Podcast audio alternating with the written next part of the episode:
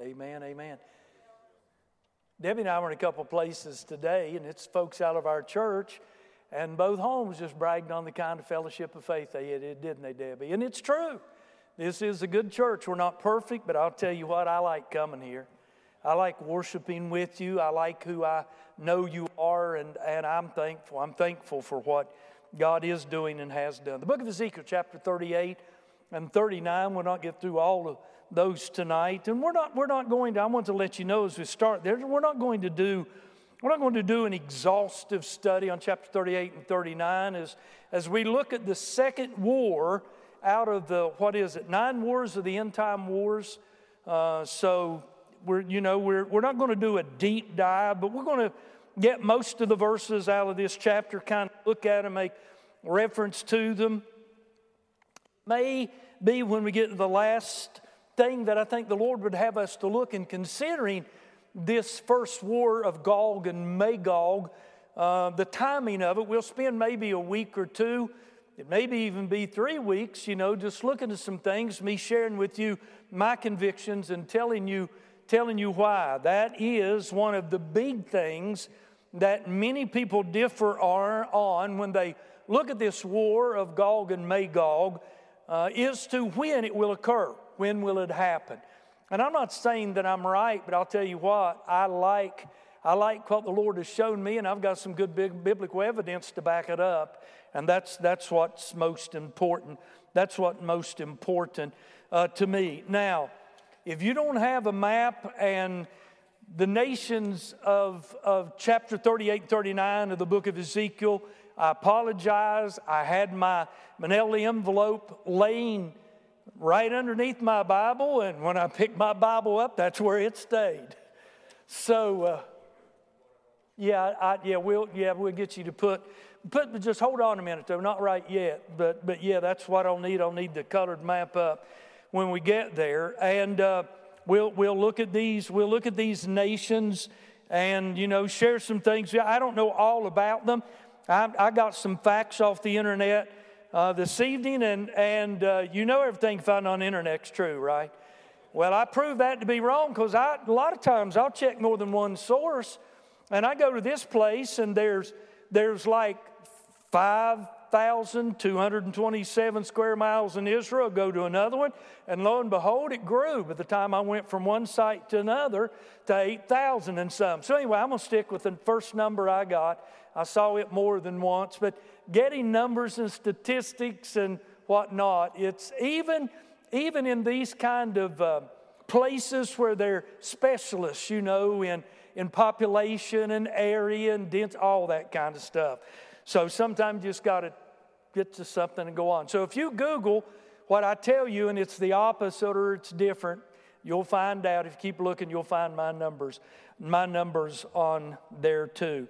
Um, from what I can understand, uh, this, this battle, this battle of Gog and Magog, I've, I've called it the first battle of Gog and Magog because there is another battle that is Gog and Magog, we find in the book of the Revelation, chapter 20.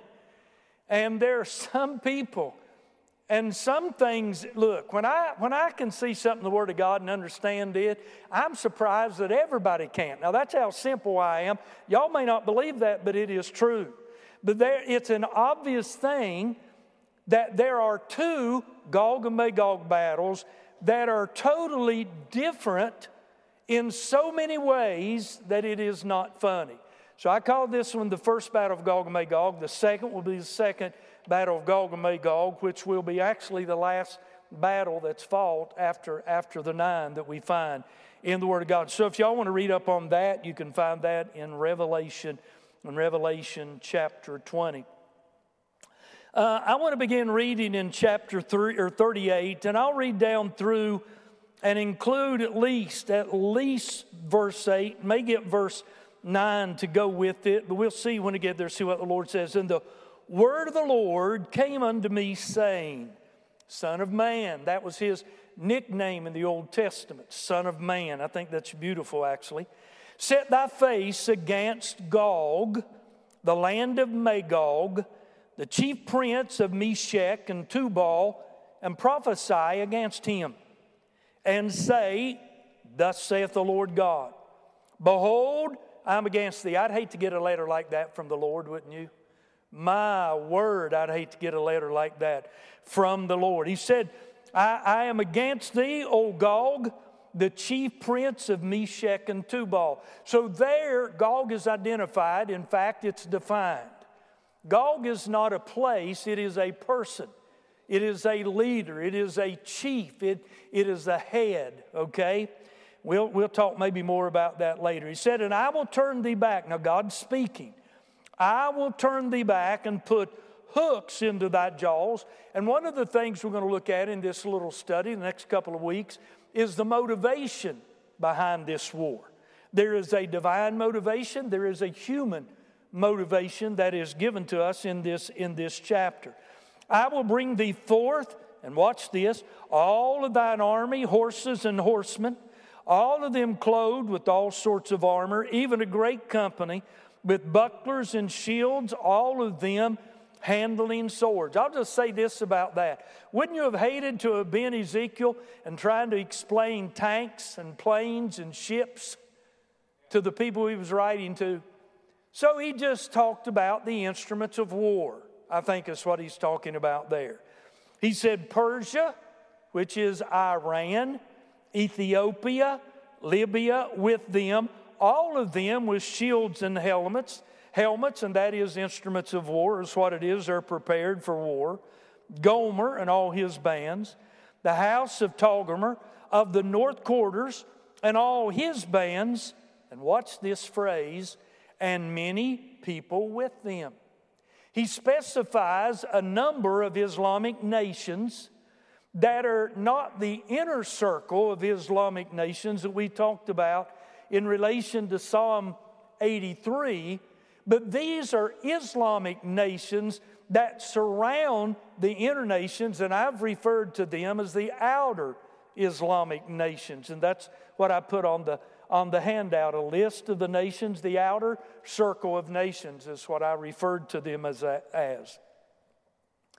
Be thou prepared and prepare for thyself, thou and all thy company that are assembled unto thee, and be thou a guard unto them after many days. That's a great phrase, by the way, when it comes to prophecy. After many days thou shalt be visited, and he's going to specify at least a season, not a day, not a week, not a month, not a year, but he said in the latter years. And we'll talk about that, what constitutes the latter years. But I'm going to say something that you already know we're in the latter years. We are in the last days. Now, when you read in the Word of God, remember the, the number one, the number one rule of rightly dividing the Word of God is context, context, context. There are places that you'll read about the last days of the church, and then you'll read about the last days of Israel. Two different things, similar times, but they are different, okay? they are different. So in the latter days, thou shalt come into the land that is brought back from the sword. See, I could shout on this verse, I mean it. And is gathered out of many people against the mountains of Israel. See, he tells us something in verse 8 that is so significant. There, there are precursors or preconditions, I think is the word I used in my outline. There are preconditions for this war uh, to, to be a reality. In other words, certain things have to be in place before this war could happen. And one of those things is that Israel has to be back in the land. And we'll go through the things that are that. But can I tell you something? I've already told you, and I know I say a lot of things that, that you all forget, that you don't catch, and that's not criticism. Trust me, I don't get them the first time I come across them. So a lot of times I'll repeat. Repeating is a good way and method of teaching. So I don't want to apologize for repeating. It's a good way to teach, and I'm not questioning your all's intelligence. But you all know, friend, listen, there's more Jews in the land of Israel for the first time since they have been dispersed 2,000 years ago than there is any other place in the world. Now, that may not mean much to you, but it's a specific and a special thing that we ought to rejoice in. That, that, I mean, to tell you, that is phenomenal. America has the second largest number. Israel has, and again, depending on your source, anywhere from 6 million and some to 7 million and some. I'm taking the 7 million because I love them, because I like bigger numbers. If we're standing back, can I tell y'all trade secret of your pastor and, and the board chairman? When we're back here and everybody's gone, we'll say, now, how many was there? I think it was 183. And if somebody said, no, I believe they said 187, I said it was 187. you got to love my heart if you don't agree with me. Every preacher ought to think like that. Do you hear me? I'm always pleased, but I'm never satisfied. I don't care how good it gets here, and it gets good. It's good in here tonight, I think. If you agree with that, say amen. I mean, there are people that will come, and, and Miss Phyllis will tell you, they'll sign, the, they'll sign their visitor's card, and on the back of it, some of them have said, and I know a couple that's here tonight, I think, that said that. They said, We felt the Spirit of God when we got out of our car on the parking lot. Wasn't that your all's testimony, too? You're not the only one, bless the Lord. I mean, that's encouraging for a pastor's ears to hear and ought to be a blessing to this church, too. But he's talking about the people of God that for almost 2,000 years have been buried among the nations of this world in order that they could be preserved. Now, listen to this. See it? Look, y'all may not get it, you may not feel it, but trust me, it's shouting ground right here. None of this could happen. We couldn't be talking about the second coming of the Lord so much as we are without Israel being back in the land. None of this would be being talked about. None of these things would be important. We'd be thinking about nothing of this if it weren't for the fact, May 14, 1948, under the leadership of David Ben Gurion as the president of a newly revised, newly newly resurrected state of Israel and declared themselves for the first time since 70 AD an independent sovereign state. Why say glory? I mean glory, folks. Let, let that sink down into your heart. He said, is brought forth out forth out of the nations, and they shall dwell safely, all of them. Now we'll look at the word safely and think about securely and see what that means the best we can figure it out. I don't have a good answer. And nobody else does too. You talk about differences of opinion on what is in this chapter, along with 39 that goes along with it. This is one of the big sticking points. What the opinion is of different people, good Bible men, good prophetic men, about what that means. And I'll read verse 9 and then I'll stop. And thou shalt ascend and come like a storm, thou shalt be like a cloud to cover the land, thou and all thy bands, and many people with thee. Wow. Isn't that amazing? Now, let me say something right here. I'm going to add to what I just said. I said this couldn't happen if Israel had not been back in the land, and that's true. None of God's prophets. I mean, Israel is God's prophetic timepiece. If you agree with that, say amen. And she is. But let me tell you something else. If it hadn't been of late, and we know that it's true, that a relationship has been developed and continuing to develop between Russia and Iran or Russia and the Islamic states, we wouldn't be having this conversation. We're going to look at something in this study called convergence. I've mentioned this from the pulpit to you this year several times since June. I mean, it, it's extremely important the idea of convergence. And if we weren't at the place of convergence where so many things that have been prophesied of concerning the last days have come together. That's what convergence means. When rivers converge, they come together. Or when anything else converge, they come together. We wouldn't be having this conversation. Hey, everybody, look, it's an exciting time. Now you say, Preacher, I've been hearing you say that for 15 plus years. That's exactly right. But it's more exciting today than it was the first day I told you down beside the road. I mean, every generation of believers should be looking for the second coming of Christ. They should be anticipating it, longing it, learning about it, and living like He's going to come today. But it's an exciting time, folks. It absolutely, to me, is one of the most exciting. Put that map up if you don't care, David. Please, my friend, and I thank you. Now, this list of nations that I gave you on the list, and if you come next week, if you don't have this, I'll try to remember the handout that I thought I would remember uh, tonight.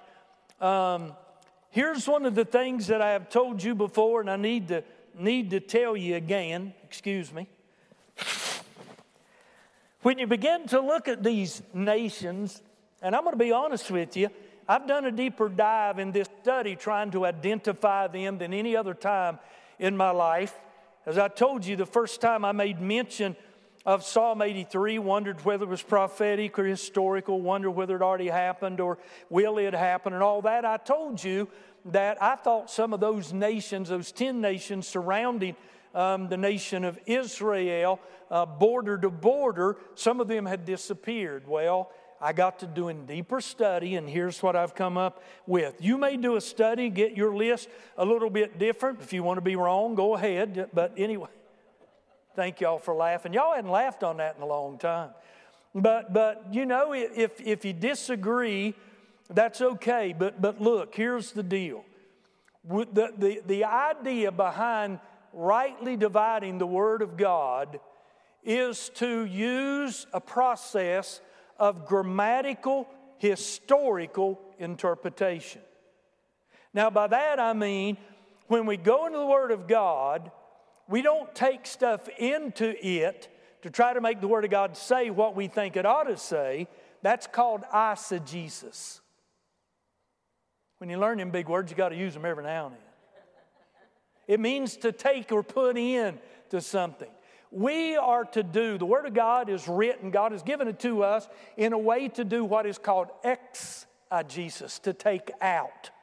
And when I first started studying the Word of God, when I started, started preaching, I spiritualized this book and I took so much stuff into it to try to find a place and a way to make it say what I thought it ought to say. It's pitiful. I'm ashamed.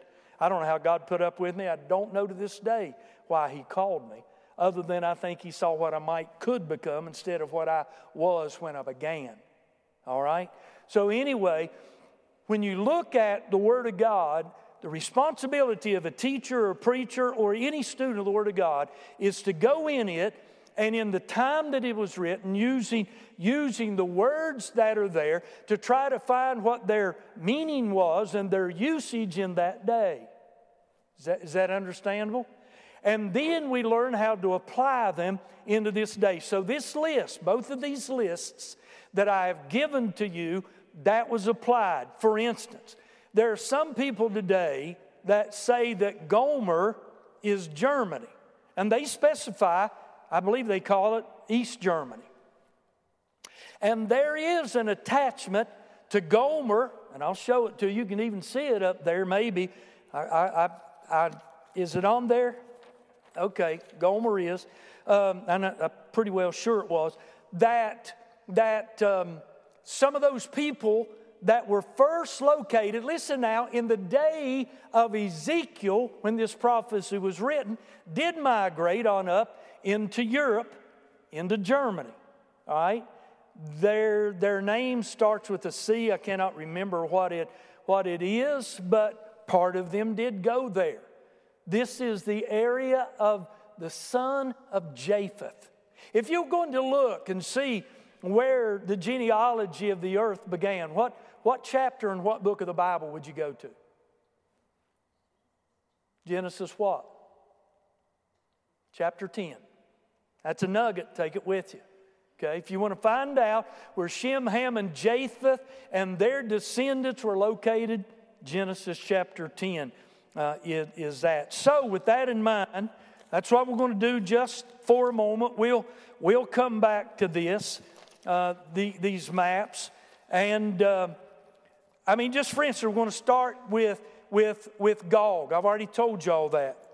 Gog simply refers to a leader, to, to, um, to a, a chief, I think is the word that it's defined as. So somebody that is leader. When you look, when I first started studying this years ago, Gog and Magog, it was explained to me as a leader and his people.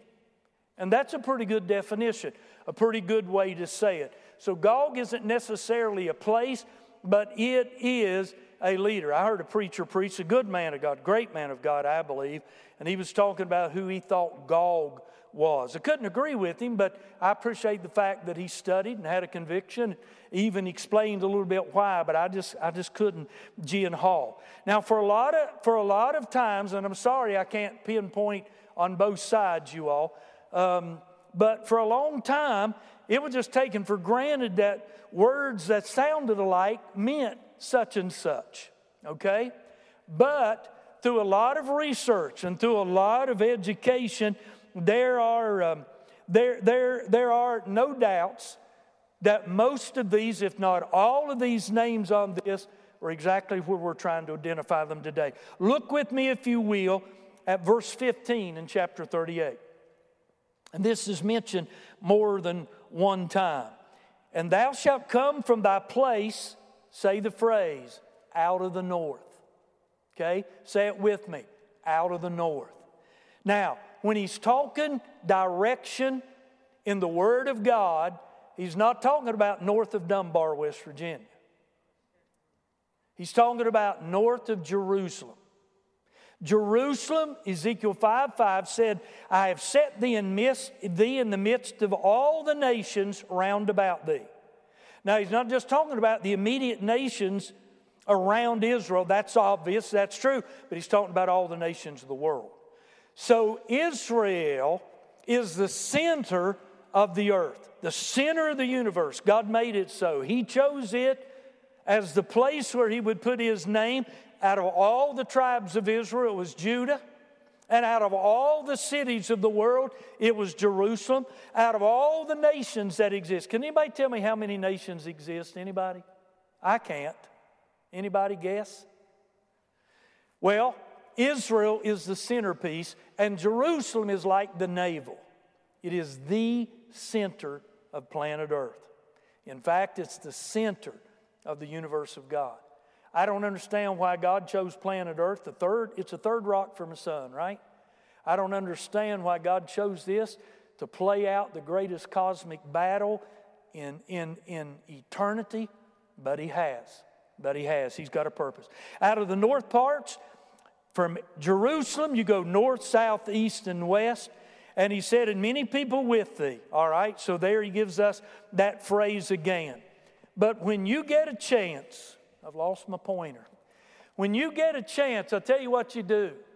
Y'all see where Israel is? Y'all remember trying to find out the last time? See Israel? If you lay a ruler down and go straight up, where are you going to hit?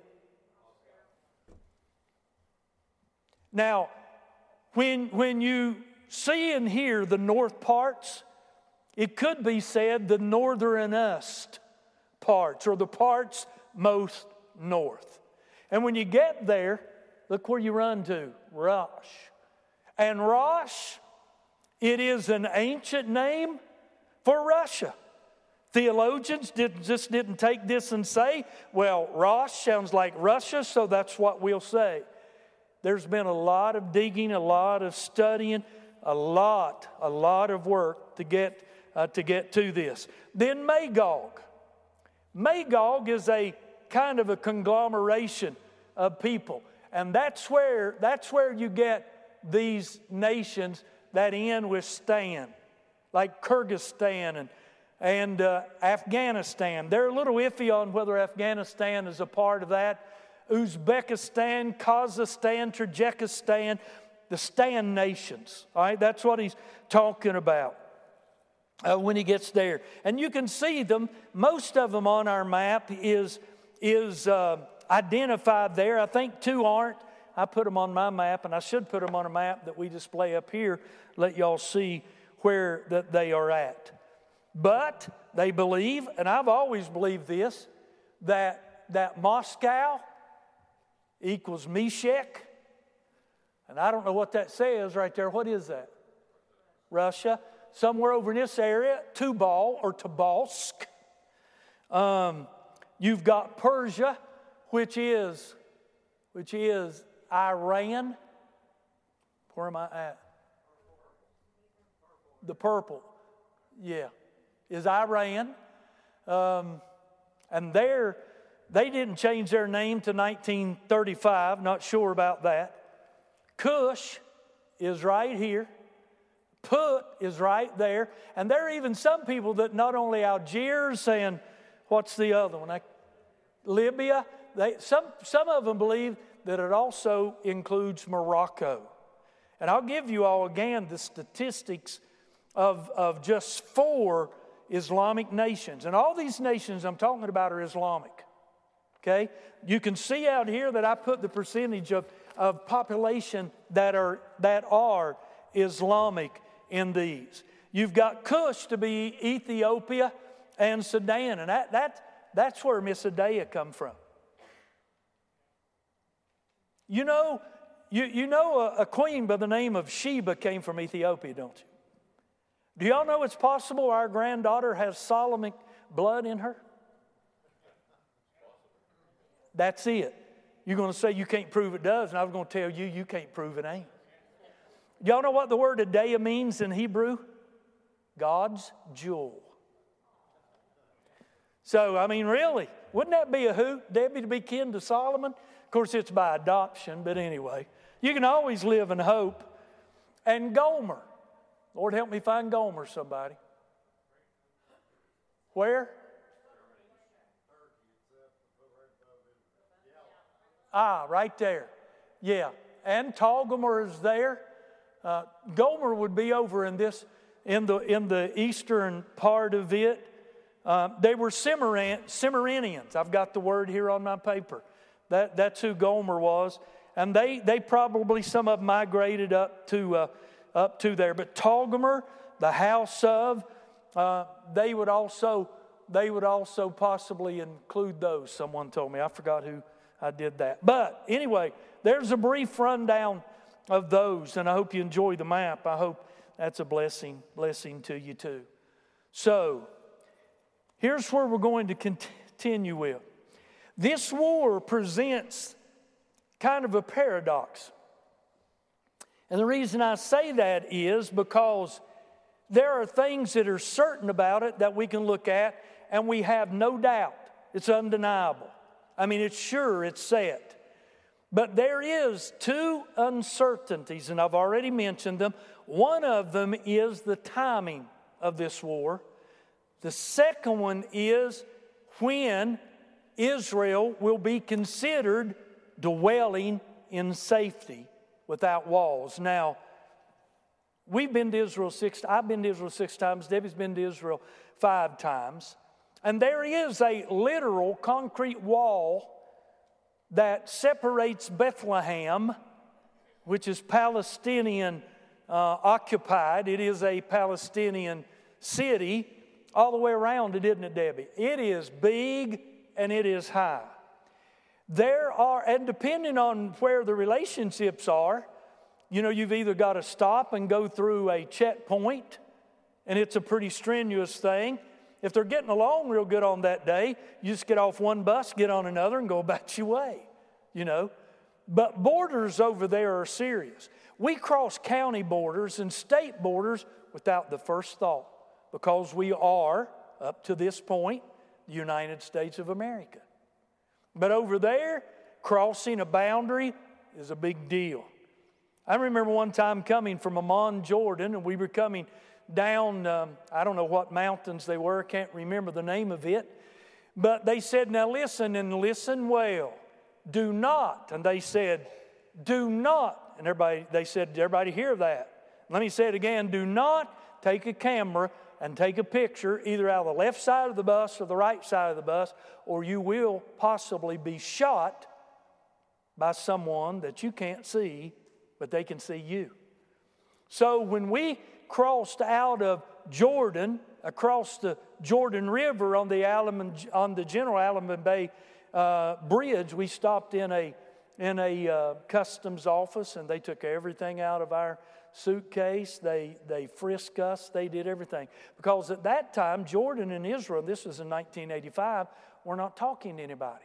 In fact, when we got on the bus heading into Jerusalem and doing our tour there, they said, Now, when you get to a hotel, you can call anywhere in the world you want to, but one place on planet Earth.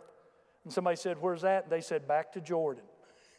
So if you forgot anything over there, just forget it. You ain't going to have it anymore.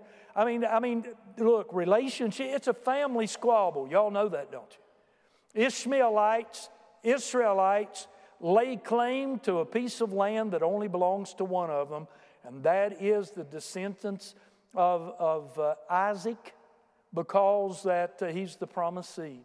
But the Ishmaelites think they own it too, but, but uh, sad to say, they, they do not. So, those two things we can look at. One certain, one is uncertain, and I think with all of my heart.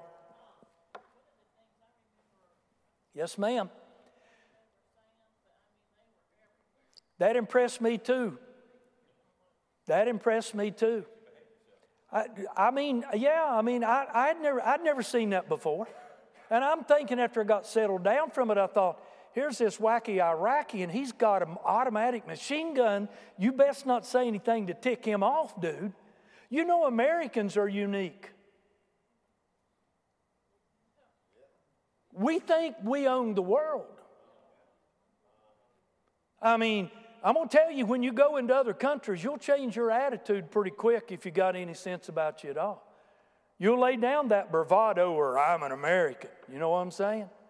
You may be saying that from the inside of a jail cell somewhere, hoping that your embassy will know that you're one of theirs. It's a different world, isn't it? Isn't it? I'm telling you, it, it's, it's, it's amazing. Sorry? No, no, no. No, they'll, uh, they'll pull you out of line and pat you down. I know for a fact. And they won't be apologetic about it. They'll take you in a room by yourself, and they're way bigger and more armed than you are.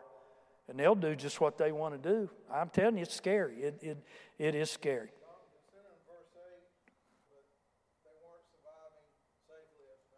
Now, Steve asked, for some of you couldn't hear, maybe somebody listening online, the latter part of verse 8 talks about the nation of Israel being brought out of the nations. Aren't, aren't, aren't they more safe now than what they were when they were buried among the nations? Um, I'm going to say yes and no, and here's what I'm going to say no. Yes, as far as that physical military security goes, without a doubt, but in preservation, you know, I, I don't know whether they were any better then or any worse off than they are now. So, yes, I agree with what you're saying militarily. Yeah, they, they were in more dangers. They were run from pillar to post, so to speak. I can't remember how many countries that, that kicked them out. Y'all do know that's why America was founded when, when uh, who was the king of Spain at that time? Uh, Alexandria? Ferdinand, Ferdinand Alexander, or Ferdinand. Is there an Alexander with his name? All right, thank you. Ferdinand, well, yeah, that's it. They, they kicked him out. Yeah, that's the wife, right? And they kicked him out, gave him a little bit of time. And I believe with all my heart, the study that I've done, Christopher Columbus was a Jew. And there were Jews that financed his trip. And do y'all think it's an accident that he discovered America? You know where the biggest haven for Israel's been? For years now? The United States of America. Thank God for it. So we'll start there next week, and we're going to look at the purpose of the war, war is where I'm going to start with in my little outline, and we'll move down maybe a little, maybe a little quicker. Um, I don't know a whole lot, but I get in trouble when I try to teach because I want to tell you all everything I think I've discovered. I don't want to hold back anything. And believe me, for me, it, it's hard when I sit down to study um, at my desk. And this is the first, maybe the second outline that I've had during the studies on the war. I can make an outline when I get here. I just may as well keep it in my Bible covered up somewhere because the Holy Spirit will come along and take me a different way. But like I said, I don't know much, but what I have discovered, I want to give the whole kit, kit and caboodle to you. You know, to me, it's exciting. It's just amazing what God has done. And listen to this, and I'll, I'll quit on this. Do y'all know this prophecy was given to us better than 2,600 years ago?